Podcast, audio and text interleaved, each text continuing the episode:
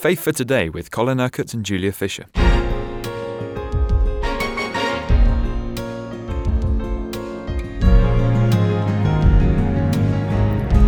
Do we live independence on our soul life, our own thinking and reason, or do we live independence on the Spirit of God? That's the question you posed at the end of yesterday's programme, Colin. It's a matter of reason versus faith, then. Very often, yes. It's what mindset that we have.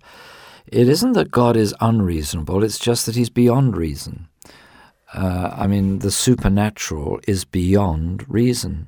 And God has put his supernatural life within us so that we are not limited by our reason, but we can see God enabling us to live at a level that is absolutely beyond reason. It's inexplicable. You cannot explain what God is doing because it is so much bigger and greater than the reason can understand. Now, you're a man of faith. You've been teaching this and living this for decades, Colin. There must have been many a time, many an occasion where reason must have really challenged faith. Oh, yes, absolutely. Not so much in my own life, but in people around me. Because, of course, you've got to communicate faith within the context in which you live. So it's one thing to know that you yourself are depending upon God and the revelation of what God is saying. It's another thing to then inspire those around you to do the same thing so that you're living in an agreement of faith. And this is one of the responsibilities and challenges of leadership, that you've got to create a people of faith. The fivefold ministry, Paul says in Ephesians, is to equip the saints for works of service, to bring them through to the place of unity in the faith. And so that this is the business of leadership, to equip the people and to make them a people of faith. And there are lots of challenges in that because people will tend to depend upon reason. And of course, the cleverer a person is, the more intelligent a person is, the more they are likely to depend upon their reason. So there are two categories of people, actually, that are more difficult to convert than others. One is the rich. And Jesus makes that very clear. It's difficult for the rich to get into the kingdom, more difficult than camel going through the eye of a needle, because the wealthy don't see their need of God. Their money supplies all that they need in the natural. And so you have to wait until they have everything they want in the natural, still feel dissatisfied, so that they can come to an understanding that there is something more important than money, that money cannot buy spiritual reality and fulfillment in life. So the wealthy are the difficult ones. The others are the very intelligent, because they will depend upon their reason and intelligence instead of believing in God. So you see, part of the pride of man, especially in Western society, is the attitude is we're too intelligent to believe in God today. Centuries ago, people believed in God because they weren't as intelligent as we were, which, of course, is absolute rubbish. People were just as intelligent then as now. Okay, knowledge has increased. Knowledge has increased tremendously and is the rate at which knowledge is increasing is intensifying year by year by year. I can't remember the figures now, but man's knowledge doubles every few years now. You just need to watch University Challenge to realise that. Well, I wouldn't watch University Challenge, but I mean, I'm sure you're probably right. What do you say to the person then who's really grappling with their mind, but yet who wants to be a person of faith as well? Well, there's the principle is still the same for the wealthy, for the intelligent, or for anybody else, that the only way to come to relationship with Jesus Christ is through repentance and faith. Now, what is repentance? Repentance is a change of mind. So even the most intelligent have to realize, wait a minute, my mind cannot think its way to heaven.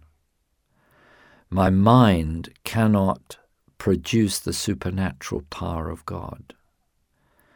My mind can influence my life, but my mind cannot create the supernatural. So repentance is a change of mind. It's a complete change of mindset. It's a complete reorientation of a person's thinking. So just as the wealthy need to see their need of God, so the intelligent need to see their need of God. Because intelligence doesn't produce happiness, doesn't produce fulfillment, and doesn't produce eternal life, doesn't produce salvation, doesn't produce forgiveness. It doesn't produce anything of lasting eternal significance, no matter how clever a person is. But when you see an intellect brought under the power of the Holy Spirit, what do you see there? You see that reason is the servant of revelation and doesn't try to become the master over revelation, because God can only be known through revelation. He reveals himself. He reveals the truth through his word. He reveals his purpose by the Spirit. And reason cannot produce revelation. So, you know, people say, oh, you're saying that we're to deny our reasoning powers. No, not at all. Reason has been given us by God. Why? Because you need to use your thinking abilities to understand what God is saying through revelation, and then to translate that revelation into action. It's no use having revelation unless your mind takes hold of what God is saying and influences the will to make the right decisions according to the revelation that you've received. So reason is absolutely essential. But when a person exalts his reason above the revelation of God's word, then he has abused this gift that God has given him. He has totally misused reason. And we do that through unbelief. We do that through pride of intellect. And that's not clever, because it's what actually leads people into bondage. So if we go to verse 26 of Romans 8, we see, in the same way the Spirit helps us in our weakness. We, in ourselves, we are weak. Remember, Jesus said, apart from me you can do nothing. Now, you see, our soul life is very intelligent, and we have all kinds of abilities, and our bodies can do all kinds of things. But Jesus is really saying that without the work of the Spirit, the power of the Spirit, that which we produce simply by our natural means is worth nothing. It has no eternal significance or value. It means nothing to God, because He makes available to us His supernatural that is so much greater and stronger than the natural. He gives us the life of the Spirit that is so much greater than the life of any soul. He gives us the mind of Christ, which is so much greater than the wisest and most intelligent intellect. So, you know, to depend just upon our natural resources is to grieve God, because it ignores all the spiritual life and vitality and power that He makes available to us. That's actually very interesting, because you can have we've been talking about the intellect, you can have a person who has not been well educated in a worldly sense with enormous amount of godly wisdom.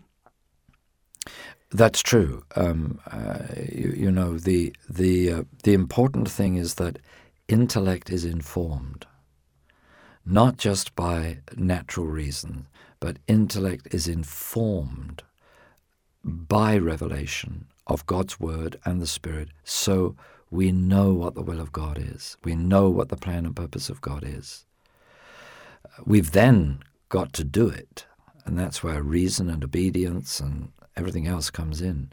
But the important thing is that we are accepting what God says.